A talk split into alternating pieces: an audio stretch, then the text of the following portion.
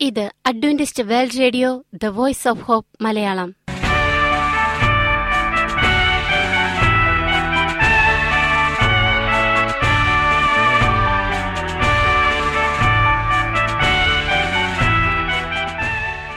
നിലയ്ക്കാത്ത ദൈവസ്നേഹത്തിന്റെ ശബ്ദപ്രപഞ്ചത്തിലേക്ക് ഞങ്ങളുടെ എല്ലാ പ്രിയപ്പെട്ട ശ്രോതാക്കൾക്കും സ്വാഗതം. ഞാൻ ഷാനി ബിനോയ്. ഇന്നത്തെ പ്രധാന പരിപാടികൾ കാവ്യശബ്ദം. ക്രിസ്തീയ ഭക്തിഗാനങ്ങളുടെയും കവിതകളുടെയും പ്രത്യേക ആസ്വാദന പരിപാടി വചന പ്രത്യാശ തിരുവചന സന്ദേശം. പാസ്റ്റർ ബിനോയ് ജേക്കബ് തിരുവചനത്തിൽ നിന്നും സംസാരിക്കുന്നു. ഇന്നത്തെ പരിപാടി ഒരു മനോഹരമായ ഗാനം കേട്ടുകൊണ്ട് ആരംഭിക്കാം.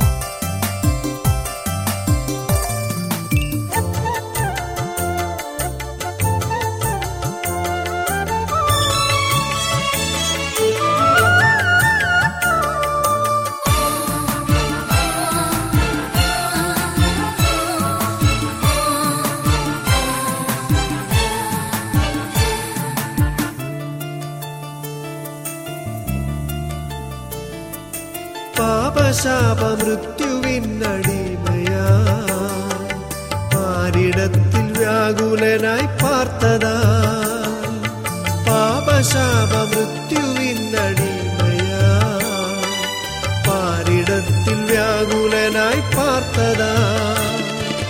തുമ്പമാകെ നീക്കി നിൻ പുത്രത്വം നൽകാ. ഉന്നതം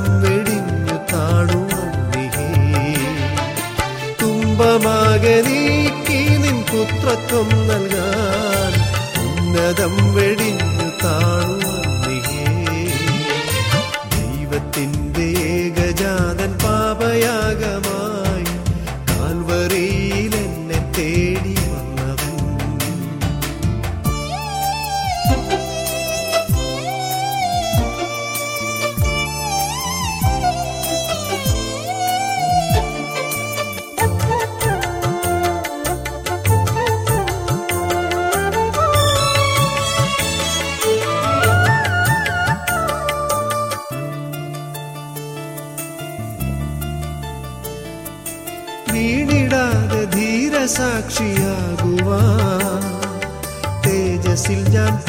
പൂർണനായി കാണുവാ വീണിടാതെ ധീരസാക്ഷിയാകുവാ തേജസ്സിൽ ഞാൻ പൂർണനായി കാണുവാ വിശ്വാസത്തിനന്ത്യമായ രക്ഷ പ്രാപിപ്പാൻ വല്ലഭനെ നീ തുണ ചെയ്തിടണേ. വിശ്വാസത്തിനന്ത്യമായ രക്ഷ പ്രാപിപ്പാൻ വല്ലഭനെ ചെയ്തിടണേ ദൈവത്തിന്റെ ഏകജാതൻ പാപയാഗമായി താൽവറിയിൽ എന്നെ തേടി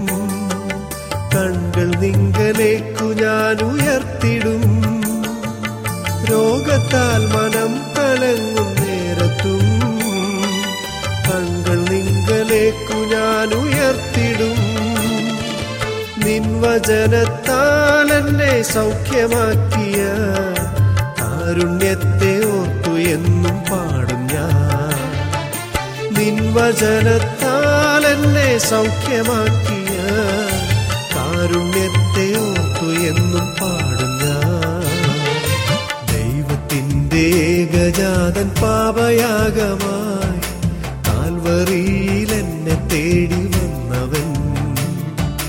ദൈവത്തിന്റെ ഏകജാതൻ പാപയാഗമായി കാൽവറിയിൽ എന്നെ തേടി വന്നവൻ. നിങ്ങൾ കേട്ടുകൊണ്ടിരിക്കുന്നത് Adventist world radio the voice of hope Malayalam. ഇനി വചനപ്രത്യാശ.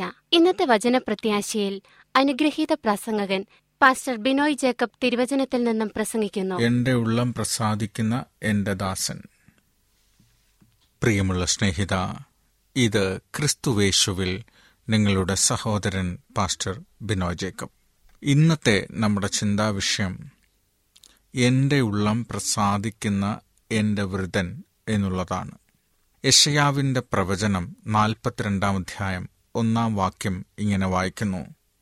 ഇതാ ഞാൻ താങ്ങുന്ന എന്റെ ദാസൻ. എന്റെ ഉള്ളം പ്രസാദിക്കുന്ന എന്റെ വൃതൻ. ദൈവം ദൈവം സ്നേഹിക്കുന്ന മക്കളെക്കുറിച്ച് പറയുകയാണ് ഞാൻ താങ്ങുന്ന എന്റെ ദാസൻ. എന്റെ ഉള്ളം പ്രസാദിക്കുന്ന എന്റെ വിശുദ്ധൻ. അതാരാണ്? അങ്ങനെയുള്ളവരുടെ ഗുണഗണങ്ങൾ എന്താണ്? എങ്ങനെയാണ് നമുക്ക് ദൈവം താങ്ങുന്ന ദൈവത്തിന്റെ ദാസനും ദൈവത്തിന്റെ ഉള്ളം പ്രസാദിക്കുന്ന നല്ല മനുഷ്യനുമായി തീരാൻ കഴിയുക? യഷയാവിന്റെ പ്രവചനം ഇരുപത്തിയഞ്ചാം അധ്യായം നാലാം വാക്യം ഇങ്ങനെ പറയുന്നു. ദരിദ്രന് അവന്റെ കഷ്ടത്തിൽ ഒരു കോട്ടയും കൊടുങ്കാറ്റിൽ ഒരു ശരണവും ഉഷ്ണത്തിൽ ഒരു തണലും ആയിരിക്കുന്നു. നോക്കൂ ദരിദ്രനായ മനുഷ്യനെക്കുറിച്ച് എളിയവനായ മനുഷ്യനെക്കുറിച്ച്.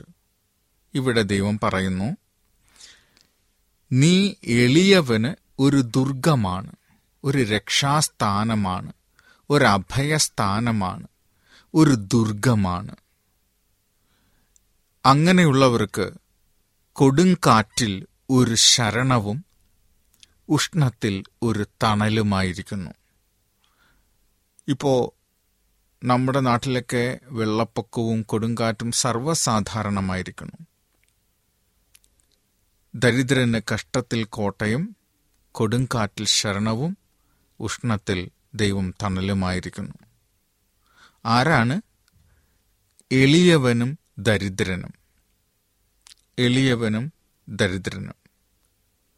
അപ്പോൾ ദരിദ്രൻ ആരാണ് എന്ന് നമ്മൾ നോക്കുകയാണെങ്കിൽ മത്തായുടെ സുവിശേഷം അഞ്ചാം അധ്യായം ആറാം വാക്യത്തിൽ ആത്മാവിൽ ദരിദ്രരായവർ ഭാഗ്യവാന്മാർ എന്നെഴുതിയിരിക്കുന്നു. അപ്പോൾ ആരാണ് ഈ എളിയവൻ? ആരാണ് ദരിദ്രൻ? പലപ്പോഴും നമ്മുടെ മനസ്സിലേക്ക് ഓടിയെത്തുന്നത് സാമ്പത്തികമായി പിന്നോക്കം നിൽക്കുന്ന ആൾക്കാരെ ആയിരിക്കും ഇത് പറയുന്നതെന്നാണ്. യഥാർത്ഥത്തിൽ ആത്മാവിൽ ദരിദ്രനാകുക എന്ന് പറഞ്ഞാൽ അതിന്റെ അർത്ഥം എന്താണ്? എളിയവനും ദരിദ്രനുമാകുക എന്ന് വെച്ചാൽ എന്താണ് എന്ന് നമുക്ക് അല്പമായിട്ട് നോക്കാം. ആത്മാവിൽ ദരിദ്രരായവർ ക്രിസ്തുവിന്റെ വീണ്ടെടുപ്പ് കാക്ഷിക്കുന്നവരാണ്. ആത്മാവിൽ ദരിദ്രവാന്മാർ ഭാഗ്യവാന്മാരാണെന്ന് യേശുക്രിസ്തു മലപ്രസംഗത്തിൽ പറയുകയാണ്. യേശുക്രിസ്തു തന്റെ ദൗത്യത്തെക്കുറിച്ച് പറയുന്നിടത്ത് ദരിദ്രന്മാരോട് സുവിശേഷം അറിയിക്കുവാനും എളിയവരോട് സദ്വർത്തമാനം പറയാനും ഞാൻ വന്നിരിക്കുന്നു എന്ന് കൂടി യേശു പറയുന്നുണ്ട്. അപ്പോൾ ആരാണ് ഈ ദരിദ്രൻ? ഞങ്ങൾ സമ്പന്നർ ഒന്നിനും മുട്ടില്ല എന്ന് പറയുന്നവരോടും ആത്മീയമായ അഹംഭാവം വെച്ചു പുലർത്തുന്നവരോടും യേശുവിന്റെ സുവിശേഷം അറിയിച്ചാൽ അവർ സ്വീകരിക്കുകയില്ല. ആരാണ് യഥാർത്ഥത്തിൽ എളിയവൻ? ദരിദ്രൻ. വെളിപ്പാട് പുസ്തകം മൂന്നാം അധ്യായത്തിൽ ലവോദിക്ക സഭയെക്കുറിച്ച് പറയുന്നിടത്ത് ലവോദിക്ക സഭയുടെ സ്വഭാവ സവിശേഷതകൾ കർത്താവായ യേശുക്രിസ്തു വിവരിക്കുന്നുണ്ട്. ലവോദിക്ക സഭ അവസാനത്തെ സഭയാണ് അന്ത്യകാല സഭയാണ് ഇന്ന് ജീവിച്ചിരിക്കുന്ന നമ്മളുടെ ഒക്കെ സ്വഭാവ സവിശേഷതയാണ് ലവോദിക്ക സഭ സൂചിപ്പിക്കുന്നത്. ലവോദിക്ക സഭയെക്കുറിച്ച് പറയുന്നത് പതിമൂന്ന് മുതലുള്ള വാക്യങ്ങളാണ്. ആത്മാവ് സഭകളോട് പറയുന്നത് കേൾക്കട്ടെ ചെവിയുള്ളവൻ കേൾക്കട്ടെ ലവോദിക്കയിലെ സഭയുടെ ദൂതൻ എഴുതുക വിശ്വസ്തനും സത്യവാനുമായ സാക്ഷിയായി ദൈവസൃഷ്ടിയുടെ ആരംഭമായ ആമേൻ എന്നുള്ളവൻ അരുളി ചെയ്യുന്നു ഞാൻ നിന്റെ പ്രവൃത്തി അറിയുന്നു. നീ ഉഷ്ണവാനുമല്ല ശീതവാനുമല്ല. ശീതവാനോ ഉഷ്ണവാനോ ആയിരുന്നെങ്കിൽ കൊള്ളായിരുന്നു. പറയുന്നു നിന്റെ പ്രവൃത്തി എനിക്കറിയാം. മധ്യകാലത്തുള്ള ആളുകളുടെ സ്വഭാവം എനിക്കറിയാം. നിങ്ങൾക്ക് അമിതമായിട്ടുള്ള ആത്മീയതയുമില്ല. നിങ്ങൾക്ക് അമിതമായിട്ടുള്ള ലോകമോഹവും ഇല്ല. നിങ്ങൾക്ക് ആത്മീയതയുമില്ല. നിങ്ങൾക്ക് ലോകപരമായ ആഗ്രഹങ്ങളുമില്ല. നിങ്ങൾ ഇതിന് രണ്ടിനും നടുവിലാണ്. പക്ഷെ ദൈവം പ്രതീക്ഷിക്കുന്നത് നമ്മൾ ഒന്നുകിൽ ആത്മീയമായി ശീതവാനോ ഉഷ്ണവാനോ ആയി തീരാനാണ് നിങ്ങൾ ശീതവാനോ ഉഷ്ണവാനോ ആയിരുന്നെങ്കിൽ കൊള്ളാമായിരുന്നു എന്ന് പറയുന്നു. പതിനഞ്ചാമത്തെ വാക്യമാണ്. തുടർന്ന് പറയുന്നു ഇങ്ങനെ ശീതവാനുമല്ല ഉഷ്ണവാനുമല്ല ശീതോഷ്ണവാനാകയാൽ നിന്നെ എന്റെ വായിൽ നിന്ന് ഉമിണ്ണു കളയും എന്നാണ് തുപ്പിക്കളയും എന്നാണ്. ഒന്നുകിൽ നമ്മൾ ആത്മീയരായിരിക്കണം അല്ലെങ്കിൽ ലൗകികരായിരിക്കണം എന്ന് ദൈവം പറയുകയാണ്.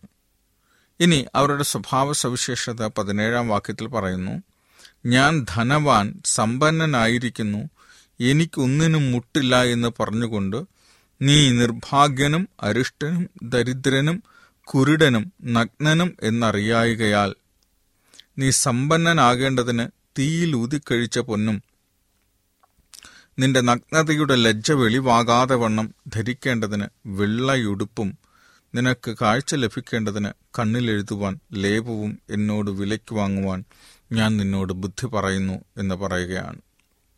അപ്പോൾ ലിവോദിക്ക സഭയിലുള്ള അല്ലെങ്കിൽ അന്ത്യകാലത്തെ ജനങ്ങളുടെ സ്വഭാവ സവിശേഷതയാണ് അവർ ആത്മീയരുമല്ല ലൗകികരുമല്ല. ഒപ്പം അവർ വിചാരിക്കുന്നു ഞങ്ങൾക്കൊരു കുറവുമില്ല. ഞങ്ങൾ ധനികരാണ്. ഞങ്ങൾക്കൊരു പ്രശ്നവുമില്ല. ഞങ്ങൾക്ക് ആവശ്യത്തിനെല്ലാം ഉണ്ട്. എന്ന് വെച്ചാൽ അതിന്റെ അർത്ഥം ഞങ്ങൾ തികഞ്ഞിരിക്കുന്നു. അവരുടെ സ്വയം ചിന്തിക്കുകയാണ് നമുക്ക് യാതൊരു പ്രശ്നങ്ങളുമില്ല. നമുക്ക് യാതൊരു കുറവുമില്ല. നമ്മളെല്ലാം തികഞ്ഞവരാണ്. നമ്മളെല്ലാം പെർഫെക്റ്റ് ആണ് എന്ന് വെച്ചാൽ ആ മനോഭാവം നമ്മളെ കൊണ്ടെത്തിക്കുന്നത് ദൈവത്തിന്റെ കൃപ സ്നേഹം കരുതൽ രക്ഷ എനിക്ക് ആവശ്യമില്ല എനിക്ക് സ്വയം രക്ഷ കണ്ടെത്താനാകും എന്നുള്ള ഒരു അവകാശവാദമാണ്. ചില ആളുകൾ പറയുന്നത് കേട്ടിട്ടുണ്ട്. ഞങ്ങളെല്ലാം അനുസരിക്കുന്നു ഞങ്ങൾ പത്ത് കൽപ്പന അനുസരിക്കുന്നു ഞങ്ങൾ അത് ചെയ്യുന്നു ഞങ്ങൾ പ്രാർത്ഥിക്കുന്നു ഞങ്ങൾ ദേവാലയത്തിൽ പോകുന്നു ഞങ്ങൾ നോമ്പ് നിൽക്കുന്നു. പക്ഷെ ഇതൊന്നുമല്ല. ദൈവം പ്രതീക്ഷിക്കുന്നത് പരിപൂർണമായി സ്വാർത്ഥത നഷ്ടപ്പെടുക സ്വാർത്ഥത ഇല്ലാതാക്കുക സ്വയം ആശ്രയിക്കാതിരിക്കുക സ്വന്തം ശക്തിയിൽ ഊന്നാതിരിക്കുക സ്വന്തമായി പരി- പ്രശ്നങ്ങൾക്ക് പരിഹാരം കാണാൻ ശ്രമിക്കാതിരിക്കുക ദൈവത്തിന് നമ്മളിൽ പ്രവർത്തിക്കാൻ അവസരം കൊടുക്കുക. ദൈവം നടത്തുന്നത് എന്തോ അത് സ്വീകരിക്കാൻ തയ്യാറായിരിക്കുക. നമ്മുടെ സ്വന്തം ഇഷ്ടങ്ങൾക്കപ്പുറം ദൈവത്തിന്റെ ഇഷ്ടത്തിന് പ്രാധാന്യം കൊടുക്കുക. അതുകൊണ്ടാണ് ആ വാക്യം പറയുന്നത് ആത്മീയമായ ഇത്തരം അഹംഭാവം വെച്ചു പുലർത്തുന്നവരോട് നമ്മൾ സുവിശേഷം അറിയിച്ചാൽ അവർ സ്വീകരിക്കുകയില്ല. കാരണം അവർക്ക് രക്ഷയ്ക്ക് വേറൊരാളുടെ ആവശ്യമില്ല. അവർ വിചാരിക്കുന്നു ഞങ്ങൾക്ക് തന്നെ എല്ലാം സാധിക്കുമെന്നാണ്. എന്നാൽ താഴ്മയുള്ളവരും ഹൃദയം നുറുങ്ങിയവരും അത് സ്വീകരിക്കും. കർത്താവായ യേശുക്രിസ്തുവിന്റെ രക്ഷാസന്ദേശം സുവാർത്ത താഴ്മയുള്ളവരും ഹൃദയം നുറുങ്ങിയവരും അത് സ്വീകരിക്കും. അപ്പോൾ താഴ്മയുള്ളവരും ഹൃദയം നുറുങ്ങിയവരുമായി തീരണമെന്നുണ്ടെങ്കിൽ നമ്മൾ ദൈവത്തെ മനസ്സിലാക്കണം. നമ്മുടെ പാപം മാറ്റാൻ നമ്മുടെ സ്വാർത്ഥത മാറ്റാൻ നമ്മുടെ അഹംഭാവം മാറ്റാൻ നമുക്കൊരേ ഒരു വഴിയേ ഉള്ളൂ. അത് ക്രിസ്തുവിനെ സ്വീകരിക്കുക എന്നുള്ളതാണ്. ക്രിസ്തുവിനെ സ്വീകരിക്കുന്നു എന്ന് പറഞ്ഞാൽ മാത്രം പോരാ. നമ്മുടെ സ്വന്തം ആശയങ്ങളില്ലാതെ പരിപൂർണമായി യേശുക്രിസ്തുവിന്റെ ആശയങ്ങളുമായി യോജിക്കുക അതിനെ സ്വീകരിക്കുക അതിനെ അംഗീകരിക്കുക അതിൽ ജീവിക്കുക എന്നുള്ളതാണ്. അതാണ് യഥാർത്ഥത്തിൽ ആത്മാവിൽ ദരിദ്രരാകുക എന്ന് പറഞ്ഞാൽ അതിന്റെ മാത്രമാകുന്നു. അപ്പോൾ സ്വർഗത്തിൽ പോകാനായിട്ട് നമ്മൾ ഉണ്ടാക്കേണ്ടുന്ന ഏറ്റവും വലിയ ഗുണഗണം എന്താണ്? ക്രിസ്തുവിന്റെ നീതിയിൽ കൂടെ മാത്രമേ നമുക്ക് പാപമില്ലാത്തവരായി തീരാൻ കഴിയുള്ളൂ എന്നുള്ളതാണ്.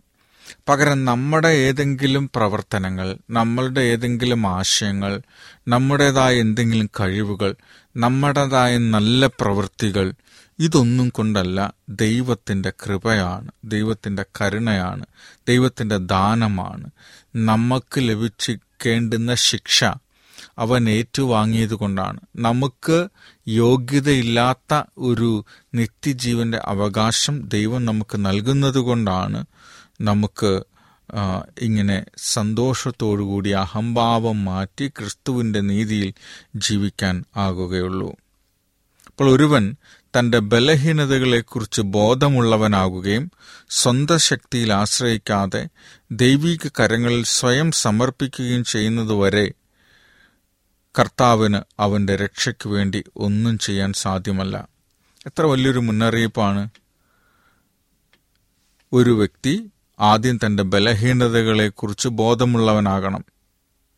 എന്നിട്ട് അതിന്റെ പരിഹാരത്തിന് സ്വന്തം ശക്തിയിൽ ആശ്രയിക്കാൻ പാടില്ല. പകരം ദൈവത്തിന്റെ കരങ്ങളിൽ സ്വയം സമർപ്പിക്കുകയും ചെയ്യുന്നതുവരെ കർത്താവിന് അവന്റെ രക്ഷയ്ക്ക് വേണ്ടി ഒന്നും ചെയ്യാൻ സാധ്യമല്ല. അപ്പോൾ ഒരു വ്യക്തി കർത്താവിലേക്ക് വരുമ്പോൾ എന്തൊക്കെ കാര്യങ്ങളാണ് ചെയ്യേണ്ടുന്നത്? നമ്മൾ നമ്മുടെ പ്രശ്നത്തിന് പരിഹാരം കാണാൻ സ്വന്തം ശക്തിയിൽ ആശ്രയിക്കരുത്. ഒരാൾ കർത്താവിന് വേണ്ടി തീരുമാനമെടുക്കുമ്പോൾ അയാൾ പരിപൂർണമായി ഈ കാര്യങ്ങൾ മനസ്സിലാക്കേണ്ടത് വളരെ അത്യാവശ്യമാണ്. സ്വന്തം ശക്തിയിൽ ആശ്രയിക്കാതെ ദൈവകരങ്ങളിൽ സ്വയം സമർപ്പിക്കുകയും ചെയ്യുന്നത് വരെ കർത്താവിന് ഒരു വ്യക്തിയുടെ രക്ഷയ്ക്ക് വേണ്ടി പ്രവർത്തിക്കാൻ സാധിക്കുകയില്ല. നമ്മൾ അനുവാദം കൊടുക്കാതെ നമ്മൾ അംഗീകരിക്കാതെ നമ്മൾ ആദരിക്കാതെ നമ്മൾ മനസ്സിലാക്കാതെ നമുക്ക് ഒരിക്കലും ദൈവത്തിന്റെ ആ, ഒരു അനുഗ്രഹത്തിന്റെ പാത്രമാകാൻ നമുക്ക് സാധിക്കില്ല. അപ്പോൾ സ്വന്തം ശക്തിയിൽ ആശ്രയിക്കാതെ ദൈവകരങ്ങളിൽ സ്വയം സമർപ്പിക്കുകയും ചെയ്യുമ്പോൾ കർത്താവായ യേശു ക്രിസ്തു നമ്മുടെ രക്ഷയ്ക്ക് വേണ്ടി പ്രവർത്തിക്കും. ദൈവത്തിന്റെ ആവശ്യം എന്റെ ജീവിതത്തിൽ എന്താണ് എന്ന് മനസ്സിലാക്കുന്ന ഒരാളെ സംബന്ധിച്ചിടത്തോളം അയാൾക്ക് ആവശ്യമായതെല്ലാം ദൈവം നൽകി കൊടുക്കും. അതൊരു വാഗ്ദത്തമാണ്.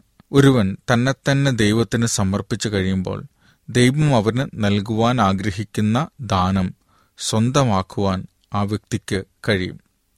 തന്റെ ആവശ്യത്തെക്കുറിച്ച് മനസ്സിലാക്കുന്ന ഒരുവനിൽ നിന്നും ദൈവം ഒരു നന്മയും മാറ്റിവെക്കുന്നില്ല. എന്താണ് ആ വാക്യം പറയുന്നത്? തന്റെ ആവശ്യത്തെക്കുറിച്ച് മനസ്സിലാക്കുന്ന ഒരുവനിൽ നിന്നും ദൈവം ഒരു തിന്മയും മാറ്റിവെക്കുന്നില്ല. സർവസമ്പൂർണതയും തികഞ്ഞ ദൈവവുമായി അവന് സഹിത്വം പുലർത്താൻ കഴിയണം. ഉന്നതനും ഉയർന്നിരിക്കുന്നവനും ശ്വാശ്വതവാസിയും പരിശുദ്ധൻ എന്ന നാമമുള്ളവനുമായവൻ ഇപ്രകാരം അരളി ചെയ്യുന്നു എന്താണ് പറയുന്നത്? ഞാൻ ഉന്നതനും പരിശുദ്ധനുമായി പരിശുദ്ധനുമായി വസിക്കുന്നു. താഴ്മയുള്ളവരുടെ മനസ്സിനും മനസ്താപമുള്ളവരുടെ ഹൃദയത്തിനും ചൈതന്യം വരുത്തുവാൻ മനസ്താപവും വിനയവും ഉള്ളവരോട് കൂടെ വസിക്കുന്നു എന്ന് എഴുതിയിരിക്കുന്നു. അപ്പോൾ നമ്മൾ കർത്താവായ യേശുക്രിസ്തുവിന്റെ ഇഷ്ടത്തിന് അനുസരിച്ച് ജീവിക്കുമ്പോൾ ദൈവം നമ്മളെ അനുഗ്രഹിക്കുക തന്നെ ചെയ്യും. എന്നാൽ കർത്താവായ യേശു പറയുന്നു ഞാൻ ഉന്നതനാണ് ഉയർന്നവനാണ്. അതുകൊണ്ട് തന്നെ ശാശ്വതവാസിയാണ്. അവൻ പരിശുദ്ധനാണ്. ഇതെല്ലാം കർത്താവിന്റെ പല പേരുകളാണ്. എന്റെ സ്വഭാവ സവിശേഷതകളെ സൂചിപ്പിക്കുന്നതാണ്. ആ ആൾ നമ്മളോട് പറയുന്നു അരുളി ചെയ്യുന്നു ഞാൻ ഉന്നതനും പരിശുദ്ധനുമായി വസിക്കുന്നു. പക്ഷേ താഴ്മയുള്ളവരുടെ മനസ്സിനും മനസ്താപമുള്ളവരുടെ ഹൃദയത്തിനും ചൈതന്യം വരുത്തുവാൻ മനസ്താപവും മനോവിനയവുമുള്ളവരുടെ കൂടെ വസിക്കുന്നു. യശയാവ് അൻപത്തിയേഴിന്റെ പതിനഞ്ച്. യഥാർത്ഥത്തിൽ നിങ്ങൾക്ക് ദൈവത്തിന്റെ വേല ചെയ്യാൻ ആഗ്രഹിക്കുന്നെങ്കിൽ ദൈവത്തിന്റെ ഇഷ്ടം ചെയ്യാൻ ആഗ്രഹിക്കുന്നുണ്ടെങ്കിൽ നിത്യജീവൻ പോകാൻ ആഗ്രഹിക്കുന്നുണ്ടെങ്കിൽ ദൈവവേലയുടെ ഭാഗമായി തീരാൻ ആഗ്രഹിക്കുന്നുണ്ടെങ്കിൽ നമുക്കിന്ന് സാധ്യമായ ഏറ്റവും നല്ല കാര്യം ഇത് മാത്രമാണ്. കർത്താവ് പറയുന്നു താഴ്മയുള്ളവരുടെ മനസ്സിനും മനസ്താപമുള്ളവരുടെ ഹൃദയത്തിലും ചൈതന്യം വരുത്തുവാൻ മനസ്താവവും മനോവിനയവും ഉള്ളവരോടുകൂടെ ഞാൻ വസിക്കുന്നു എന്ന് പറയുകയാണ്. ഷിയാവ് അൻപത്തിയേഴിന്റെ പതിനഞ്ച്. ഇപ്പം നമ്മൾ കർത്താവായ യേശുക്രിസ്തുവിന്റെ സന്നിധിയിൽ താഴ്മയും മനസ്താവവും ഉള്ളവരായിത്തീരാം നമ്മുടെ കുറ്റങ്ങളെക്കുറിച്ച് ബോധമുള്ളവരും അതിനെ അംഗീകരിക്കുകയും അത് മറ്റുള്ളവരോട് ക്ഷമയാചിക്കുകയും അവരോട് നല്ല സഹിത്വത്തിൽ തുടരുകയും ചെയ്യണം. അപ്പോൾ താഴ്മയുള്ള മനസ്സിനും മനസ്താവുമുള്ള ഹൃദയത്തിനും ഒപ്പം കർത്താവുണ്ടാകും. അങ്ങനെയുള്ള ആളുകളെക്കുറിച്ച്. ദൈവം പറയുന്നതിനെ എതിർക്കാതെ ദൈവം പറയുന്നതിനെ അംഗീകരിച്ച് വിശ്വസിക്കുന്ന ആളുകളെക്കുറിച്ചാണ് ബൈബിൾ പറയുന്നത്. ഇതാ ഞാൻ താങ്ങുന്ന എന്റെ ദാസൻ. ഇതാ ഞാൻ താങ്ങുന്ന എന്റെ ദാസൻ എന്റെ ഉള്ളം പ്രസാദിക്കുന്ന എന്റെ പുത്രൻ എന്ന് പറയുന്നത്.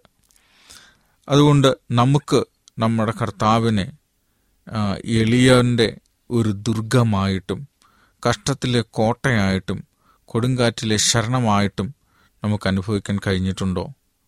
തീർച്ചയായിട്ടും അത്തരമൊരു അനുഭവം നമ്മുടെ വ്യക്തി ജീവിതത്തിൽ ഉണ്ടാകുമ്പോൾ നമ്മൾ ഇതുവരെ ഇല്ലാത്ത തരത്തിൽ ദൈവത്തെ സ്നേഹിക്കുന്നവരും ആരാധിക്കുന്നവരുമായി മാറും.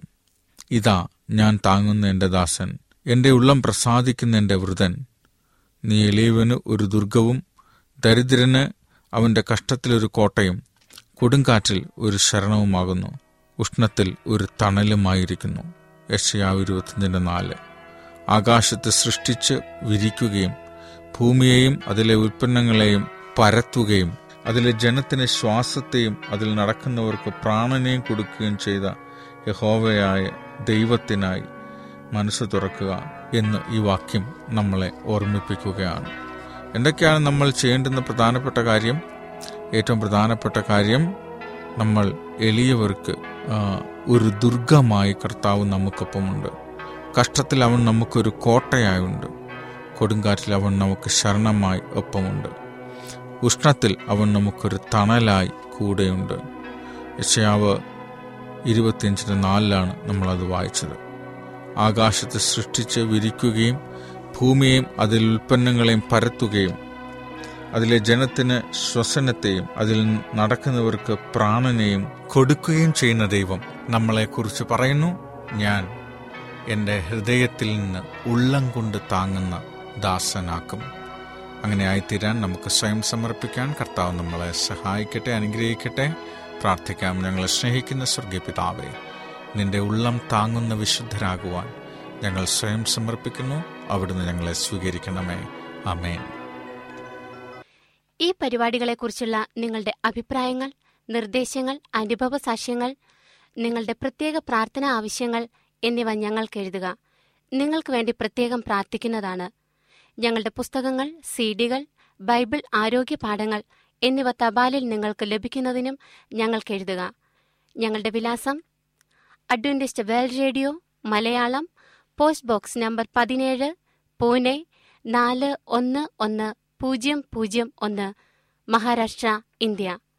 വിലാസം ഒരിക്കൽ കൂടി. Adventist world radio Malayalam post box number പതിനേഴ് പൂനെ നാല് ഒന്ന് ഒന്ന് പൂജ്യം പൂജ്യം ഒന്ന് മഹാരാഷ്ട്ര ഇന്ത്യ. ഞങ്ങളുടെ ഇമെയിൽ ബിനോയ് ജേക്കബ് പൂജ്യം ഒന്ന് അറ്റ് ജിമെയിൽ ഡോട്ട് കോം ഈ പരിപാടികൾ ഓൺലൈനായി ശ്രവിക്കുന്നതിന് ഞങ്ങളുടെ വെബ്സൈറ്റായ W W W dot A W R dot O R G സന്ദർശിക്കുക. ഇന്നത്തെ പരിപാടികൾ ഇതുവരെ കേട്ടുകൊണ്ടിരുന്ന എല്ലാ പ്രിയപ്പെട്ട ശ്രോതാക്കൾക്കും നന്ദി. നാളെ ഇതേ സമയം ഇതേ മീറ്റർ ബാൻഡിൽ നമ്മൾ കണ്ടുമുട്ടുന്നതുവരെ ദൈവത്തിന്റെ അനവധിയായ അനുഗ്രഹങ്ങൾ നിങ്ങൾക്ക് കൂട്ടായിരിക്കട്ടെ. നമസ്കാരം. ഏകജാതൻ പാപയാഗമായി കാൽവറിയിൽ എന്നെ തേടി വന്നവൻ. ദൈവത്തിന്റെ ഏകജാതൻ പാപയാഗമായി കാൽവറിയിൽ എന്നെ തേടി വന്നവൻ.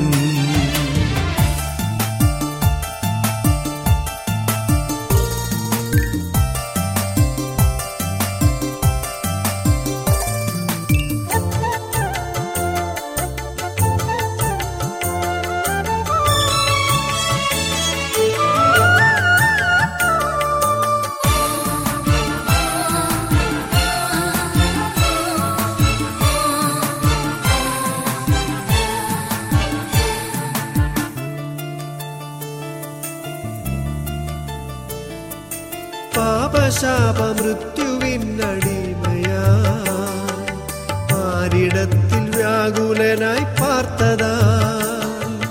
പാപശാപ മൃത്യുവിന്നടിമയാ പാരിടത്തിൽ വ്യാകുലനായി പാർത്തതാ. തുമ്പമാകെ നീക്കി നിൻ പുത്രത്വം നൽകാൻ ഉന്നതം വെടിഞ്ഞു താണു